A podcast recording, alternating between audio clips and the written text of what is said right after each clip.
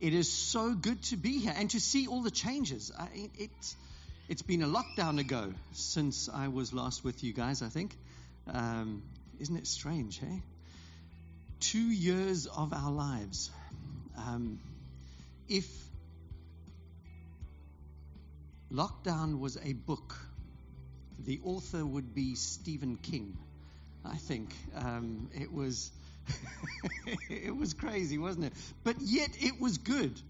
I mean, we've learned so much, and uh, I, am I'm, I'm just excited that we're beginning to get things back to normal. Uh, normal? I should not have used that word. Um, we are making progress, let's put it that way. It is a huge honor for me to be here, and uh, I always feel uh, slightly humbled when I hear kind words like what Sujith says. He's Sujith and Reshmi are friends, and that's why I'm here. Um, because we want to stand with friends when they need us. And, and Sujith is a man of God, and I, even in his absence, just want to honor him. And I trust that everyone here has a, a full appreciation of the greatness of uh, the, the couple that you have shepherding your church. Um, they, they, are incredible. Um, so come on, just let's give them a, a hand. I, I, know they're not here with us, but Father, we, we want to just pray for, for Sujith and Reshmi and, and their family this weekend as they just kind of gather together and and uh, enjoy the company of the extended family. Uh, we pray for them. We pray that your blessing would be on their time together and that you would give them a sense of hope. In Jesus' name we pray this. Amen. Amen. Well, I'm uh, excited to share the Word of God with you. If you can click play. Um, what do we have as our first slide? Are we coming up? There we go. He carries and he cares. Is there any way to get that onto the back screen as well? If that's at all possible. He carries and he cares. Oh, and I'm clicking, and I might need you to go through. There we go. Recognize that? Slightly older. Um, you know, I, have had so many surprises coming into the UK. As you can tell by my accent, I am not here. By, I wasn't born here. Um, although, with a surname like Barnard, right up in County Durham, there's there's a, a, a town called Barnard Castle. Um, I went there on one of my first visits to the country. I went up to Barnard Castle and they made me pay at the hotel. You know, you, come on. Um, but one of the many surprises that I had was I learnt that Mother's Day is somewhat different. Uh, here, people were calling it Mothering Sunday.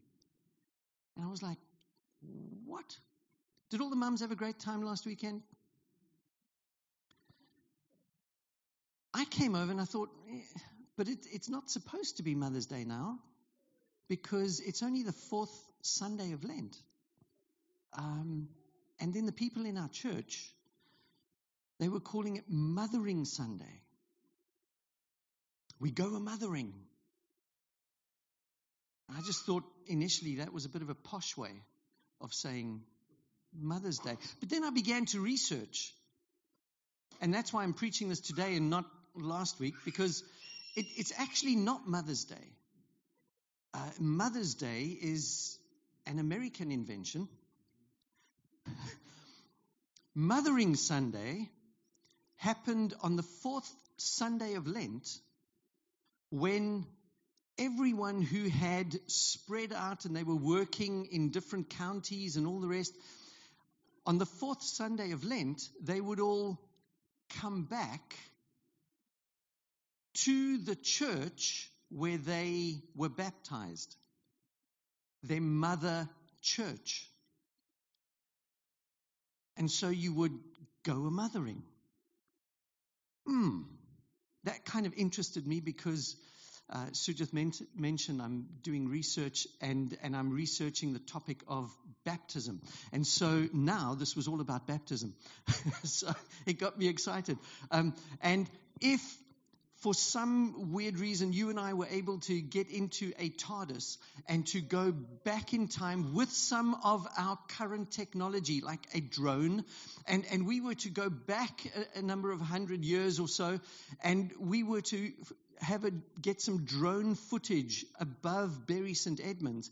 We would see hundreds of people walking on horseback, perhaps on a, a donkey, on, on a cart or whatever, but making their way across the fields, coming back to their mother church.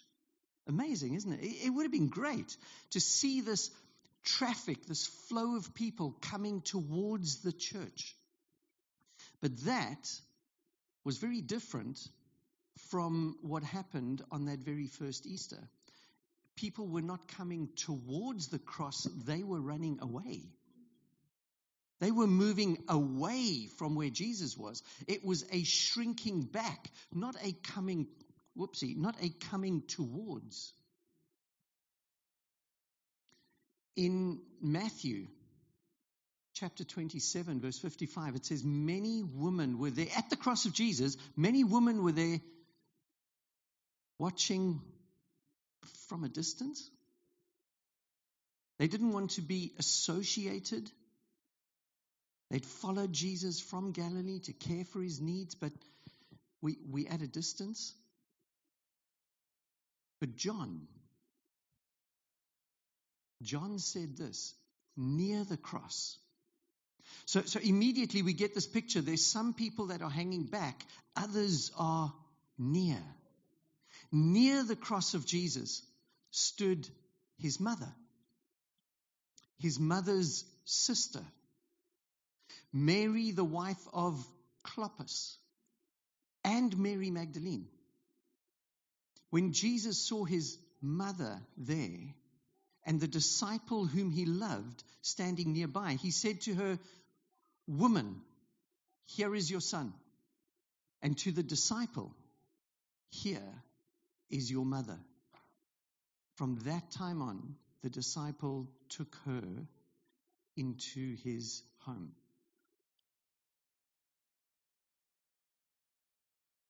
My question is if there are these two groups, a handful standing right up at the cross, and another group watching from a distance, which group would you be in?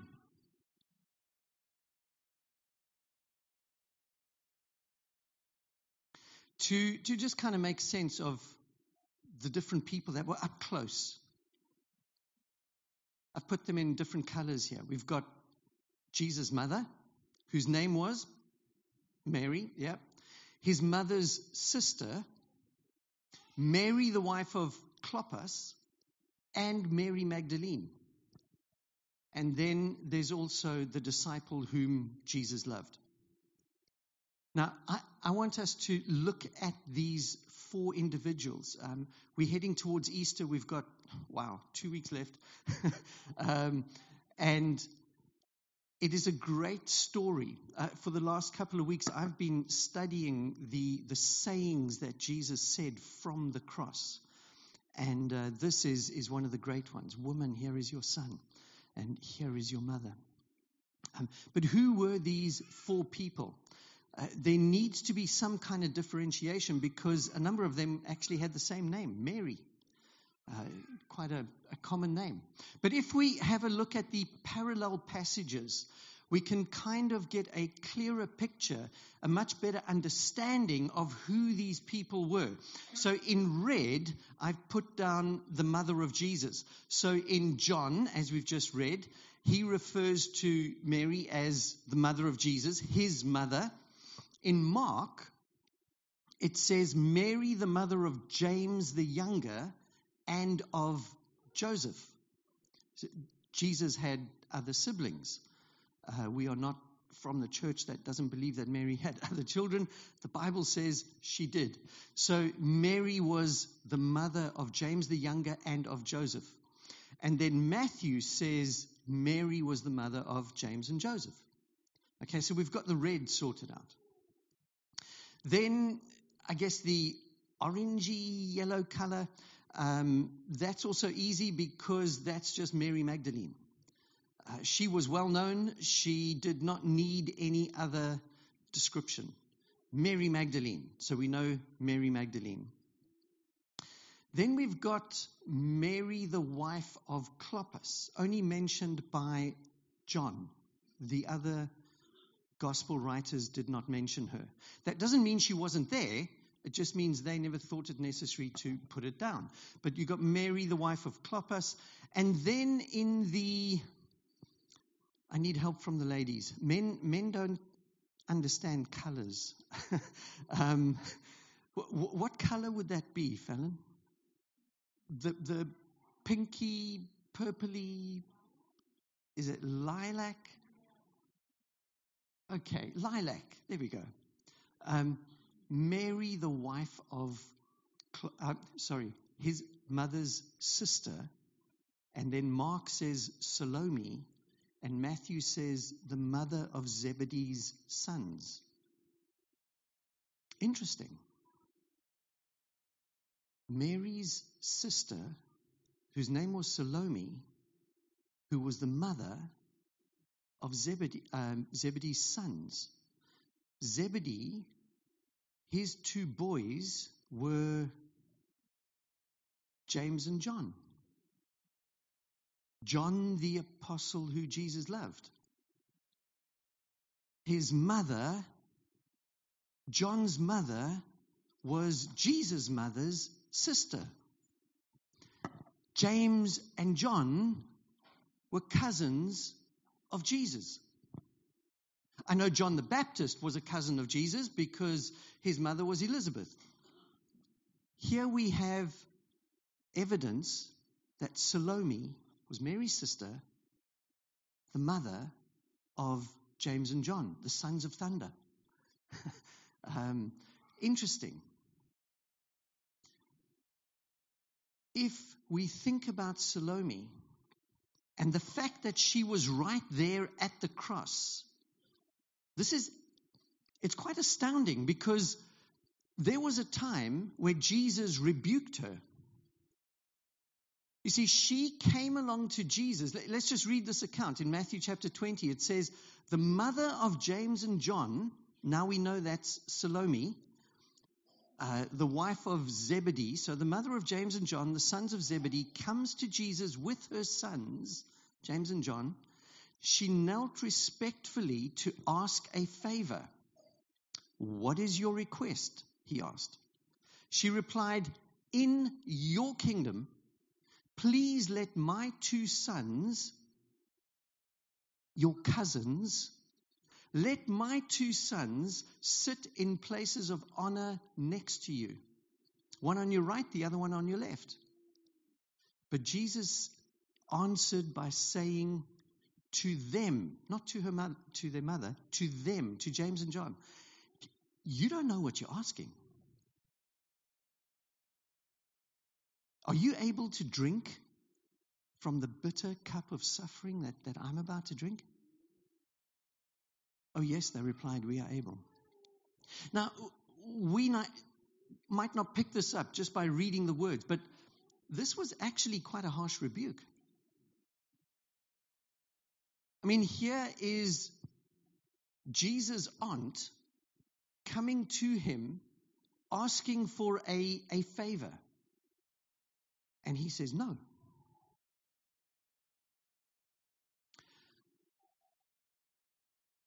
Rebuked by your nephew. And yet, she doesn't hold a grudge. When everyone else is standing at a distance, she's gotten over her issues and she's right up close at the cross. This tells me a whole lot about Salome and it also tells me a lot about Jesus. It tells me that Salome did not hold onto a grudge. It tells me that Jesus was so loving and full of grace that he was able to he was able to rebuke someone with such love that they didn't take offense. That's a challenge. How about you? You're in church. I'm, I'm preaching, in a sense, to, to the converted, the ones that have come close. um, but, but how many people do you know that will not go to a church because they were offended by something? They are the ones who are standing at a distance, and yeah, you know, yeah, believe in Jesus, but those Christians,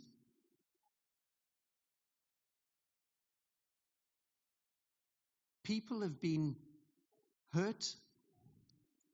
And, and here's, here's the truth just because I'm a Christian doesn't mean I'm perfect. And people can take offense. But here's the thing offense offense is not given, it's received.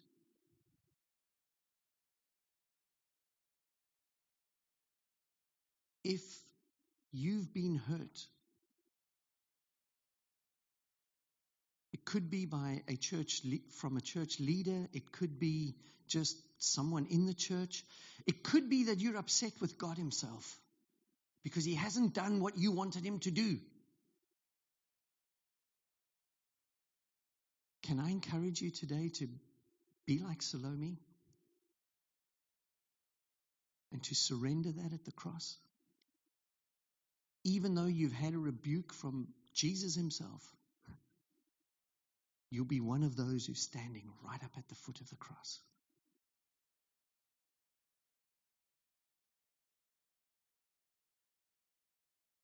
Back in South Africa, which is a, a much more um, aggressive culture, um, I would say if you've got a problem, I've got seven words for you. Get over it. And of course, someone would pipe up, but that's three words. Get over it again. um, but, but we need to get to that place where we are able to say, Jesus, help me to deal with this. Help me to deal with it. And then we've got Mary Magdalene. What do we know about Mary? Well, we know that she had a she had a past. she had a past. Uh, Mark puts this probably the most succinctly in, in one verse. He says, After Jesus rose from the dead early on Sunday morning, the first person who saw him was Mary Magdalene, comma, the woman from whom he had cast out seven demons. Any fans of The Chosen? Anyone watch The Chosen?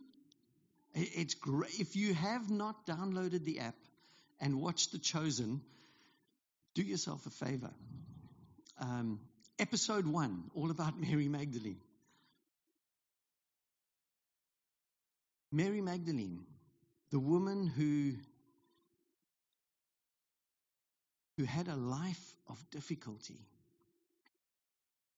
a life of pain, but when she met Jesus, he completely changed her life.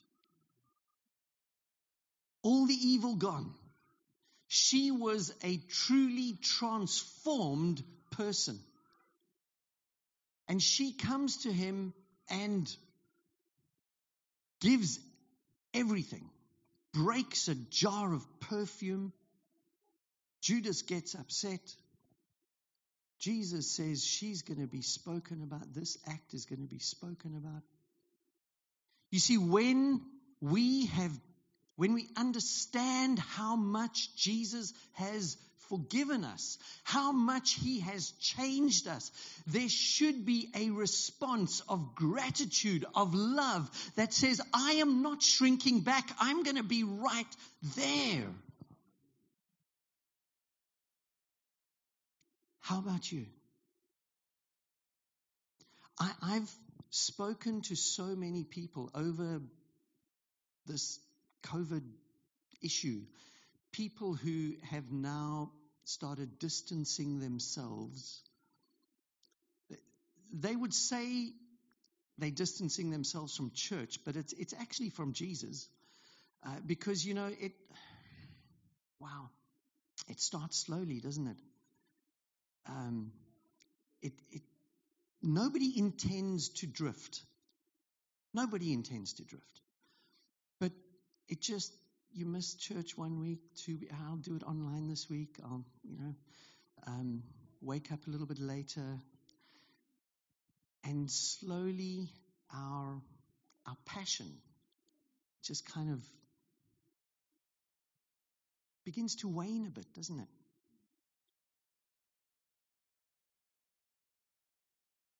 If, if that's you, if your, your passion for Jesus, if you've noticed that it's, begin, it's begun to wane, um, think back. Think back to what Jesus has done in your life.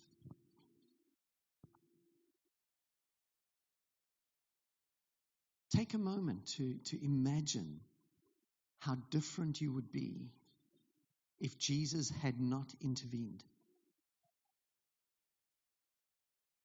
For someone here today, you might be thinking, well, he hasn't intervened in my life yet.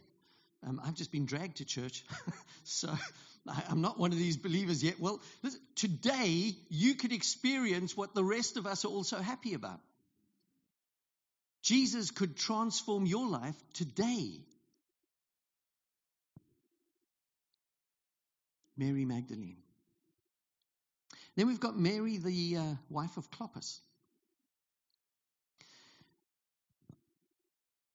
The um, Jewish people of the day, they, they spoke Hebrew, but, but also Aramaic. Um, Jesus, a number of the things that, that he mentioned, that he spoke, he, he mentioned them in this language called Aramaic. It's kind of a, a mixture. Um, of, of Hebrew and I don't know what else it was. Uh,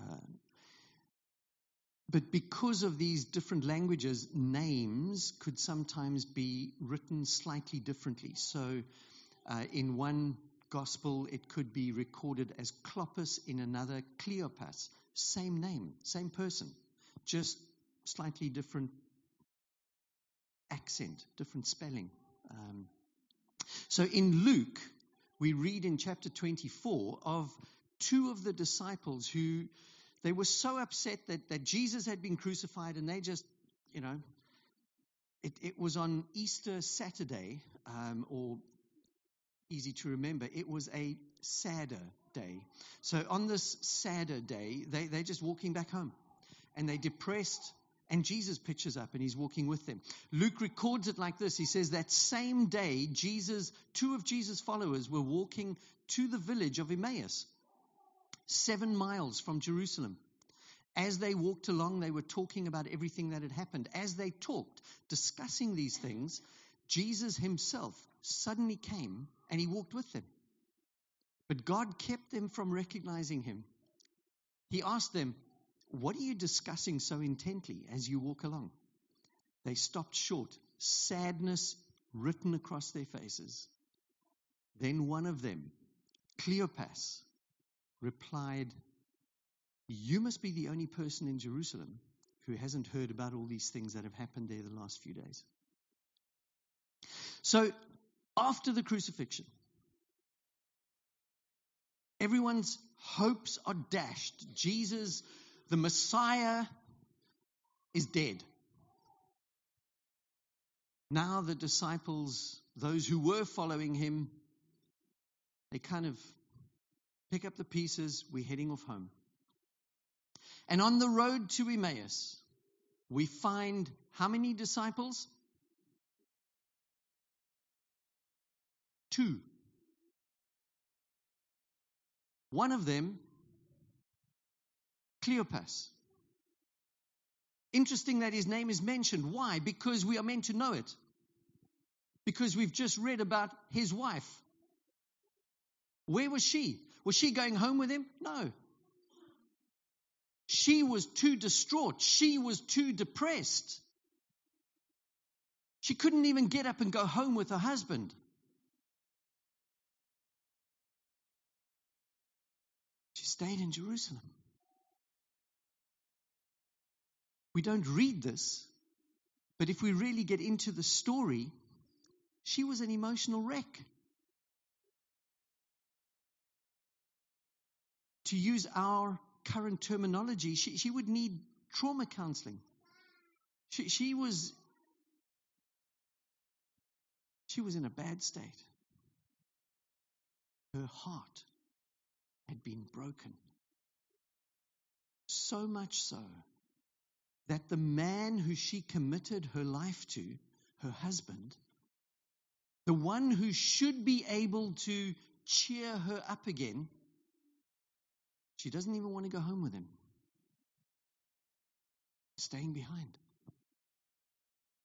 Because her heart was broken.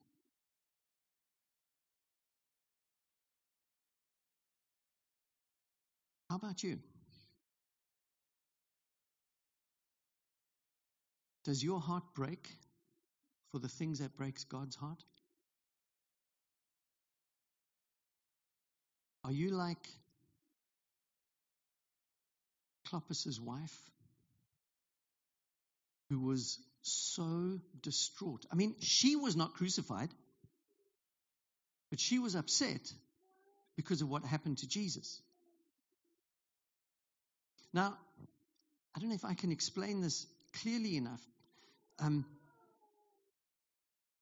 the challenge is that you and I need to think think about things through the perspective, the understanding of, of what Jesus thinks about life. Let me give you an example. Why, why do we tell people about Jesus?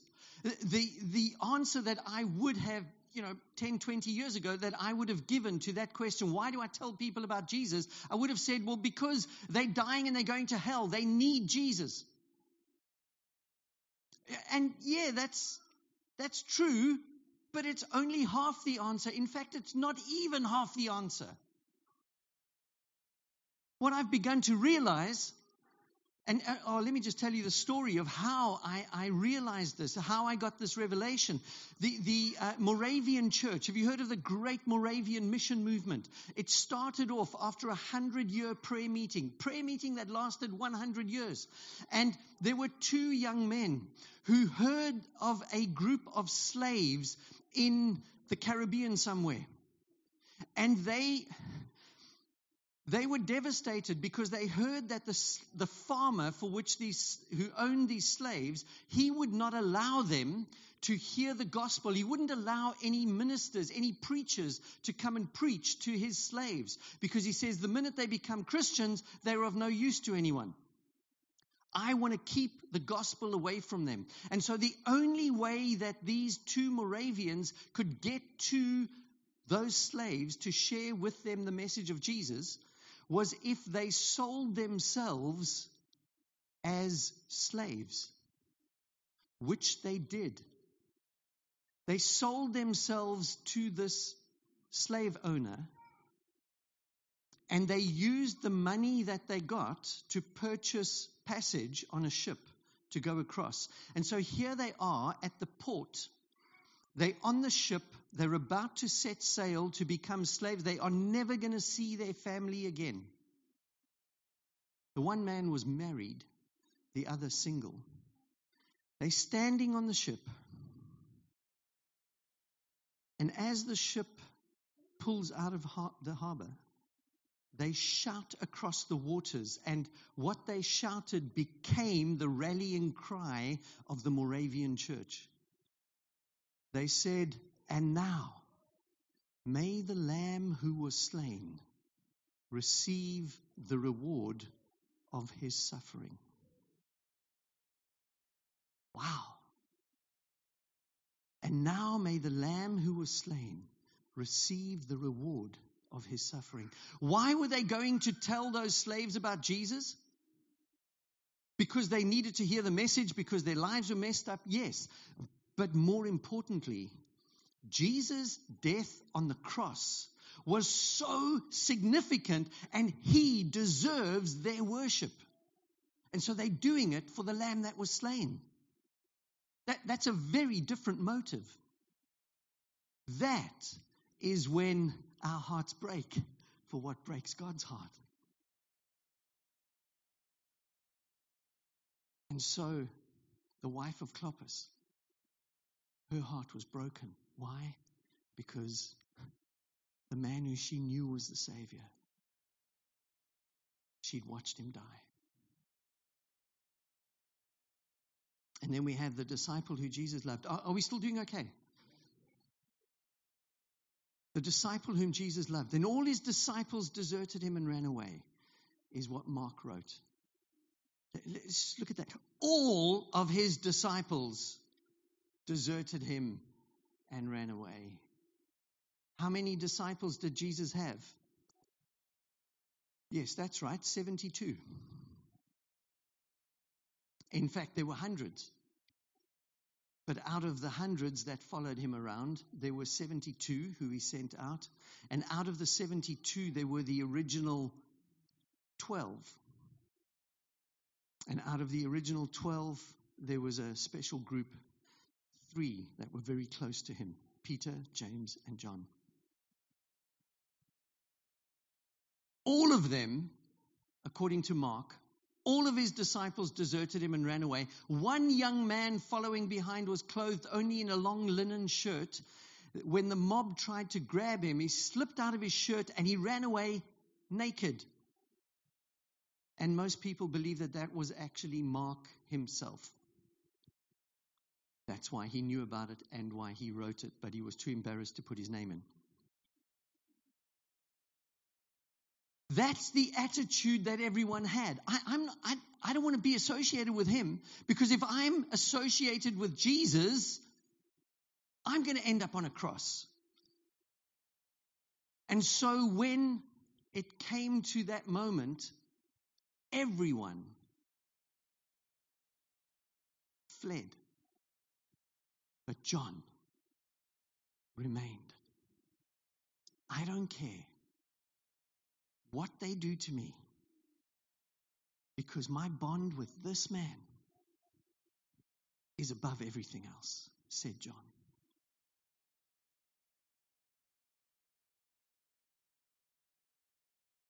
Ah, oh, it's stopped again. I might need you to forward that for me if you can. There we go. How about you? Um, Do we,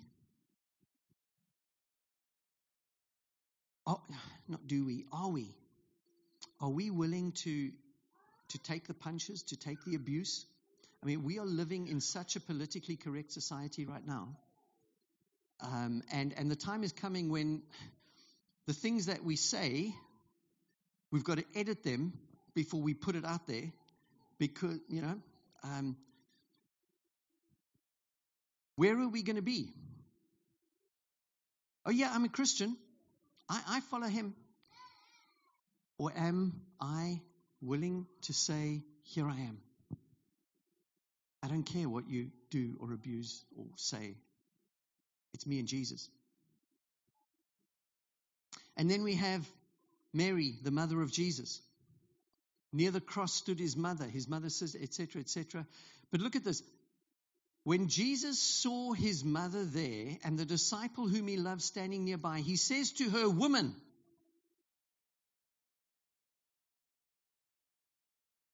does that strike you as strange at all? Mums, you've just had this amazing celebration, Mother's Day. How would you have liked to have received a card from your child that says, Woman,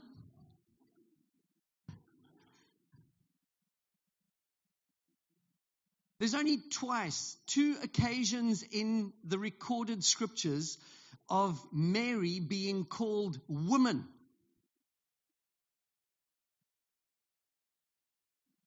Anyone remember the first? It was this they were at a wedding, and Mary comes to Jesus and says, They've run out of wine. Now, listen, there is a massive sermon to preach on that. I, am I'm, I'm going to do my best to not get sidetracked. What I will say is, when you study this passage for yourself, don't ask the question about, you know, the wine, but focus on the water. And, and more specifically, what the water was in, what containers, because there's a massive lesson right there.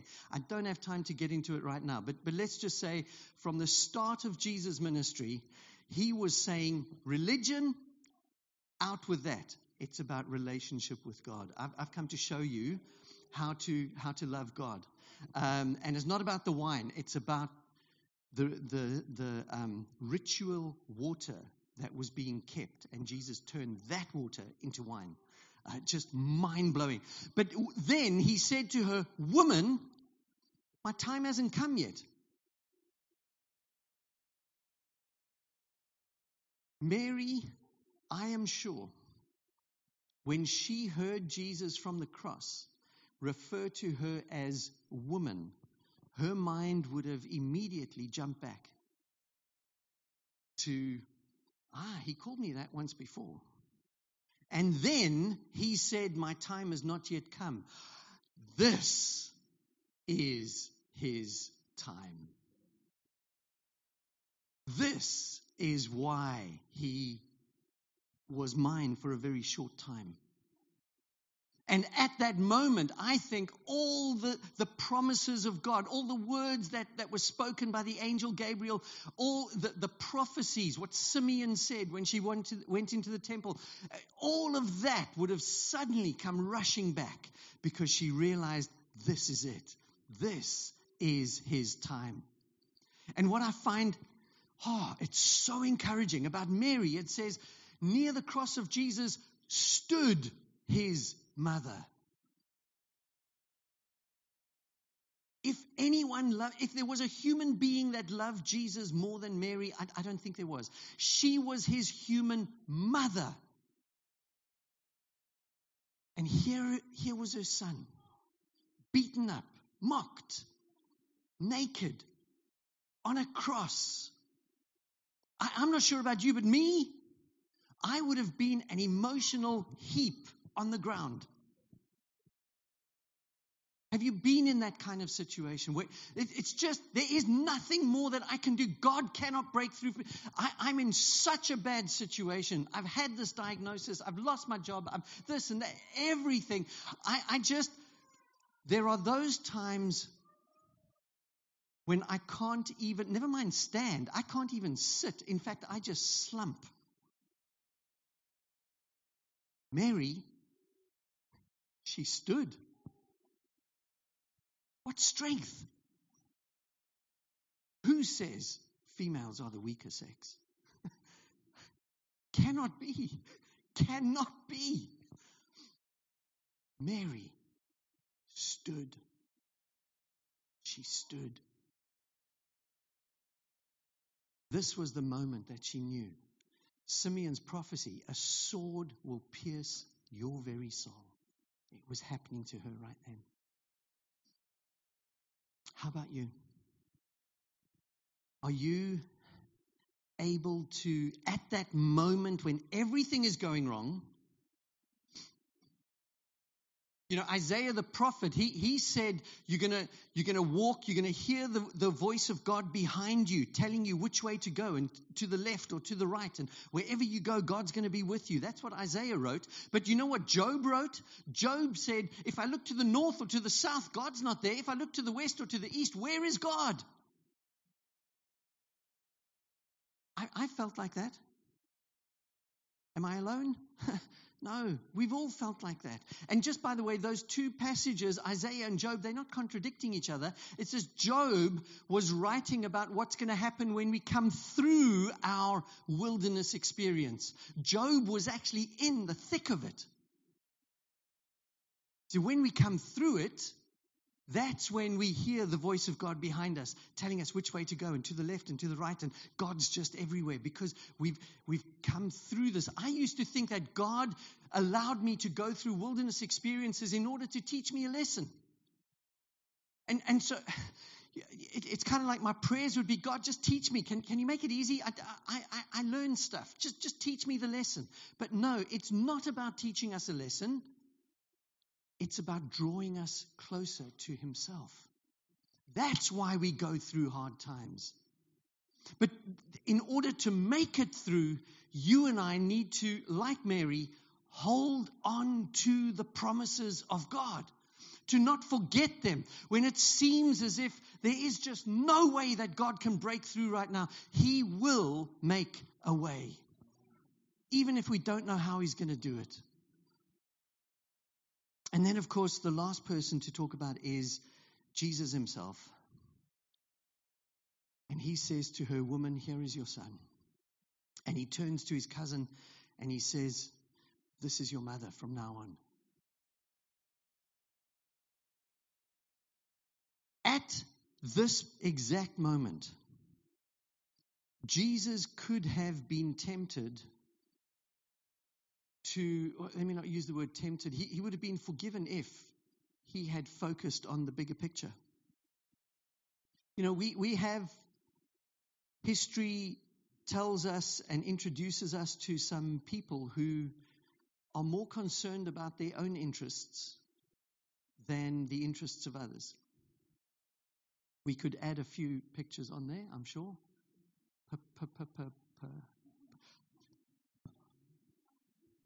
People who are more concerned about getting their own way. Is Putin concerned about the foot soldier who is, who is now maimed? Can't walk anymore?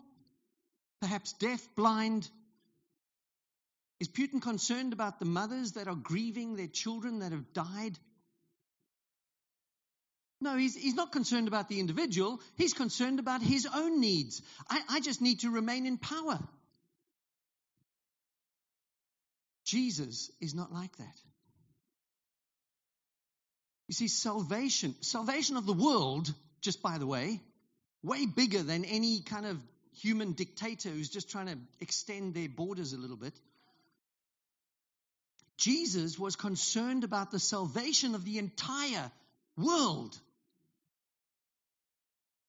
That was his primary goal, but it was not his only thought at the very moment when, when he is changing from being the son of Mary to being the savior of the world, he is concerned about the individual.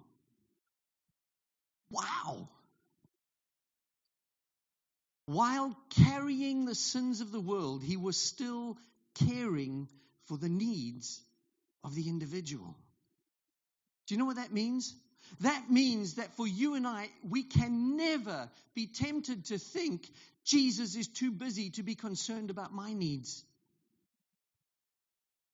Jesus is never too busy to care for you and for me. He has always got time. And so we, we need to be running towards the cross, not away from it. I want to finish with, with this uh, meme.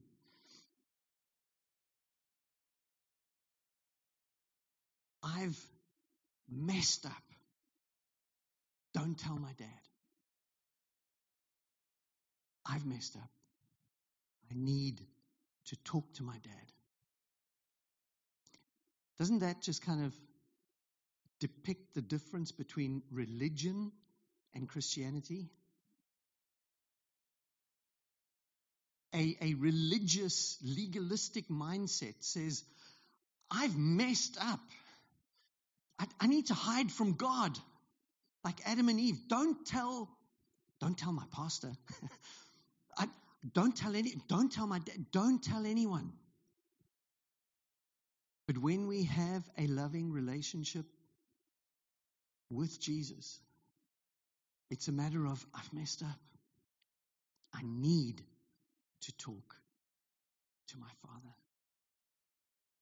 Don't run away, run to.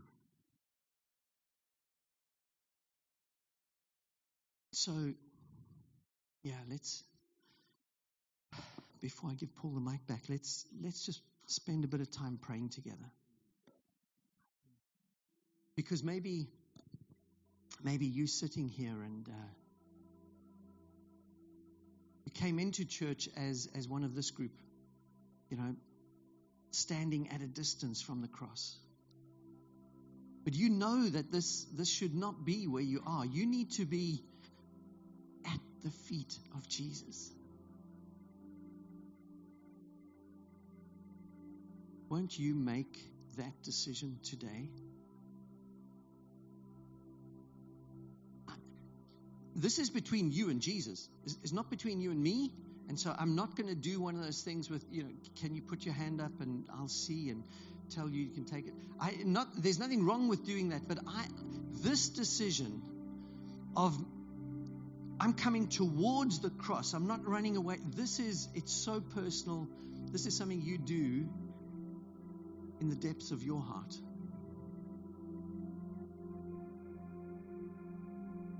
God, would you pour out your spirit in this place right now?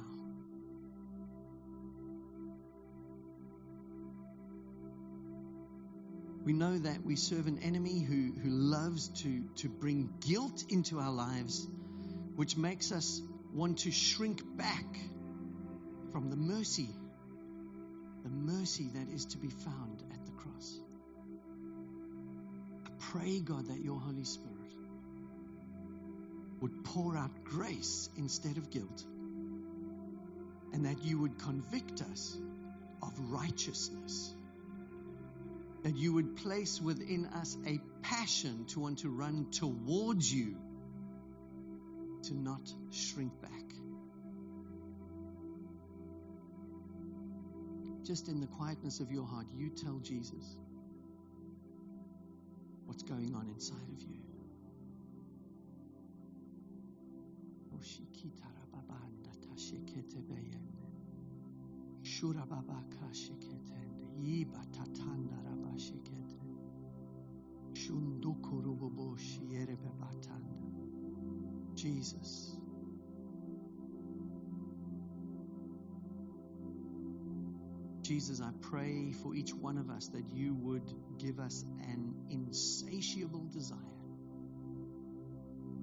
be in your presence, not to shrink back and to observe, to run towards you.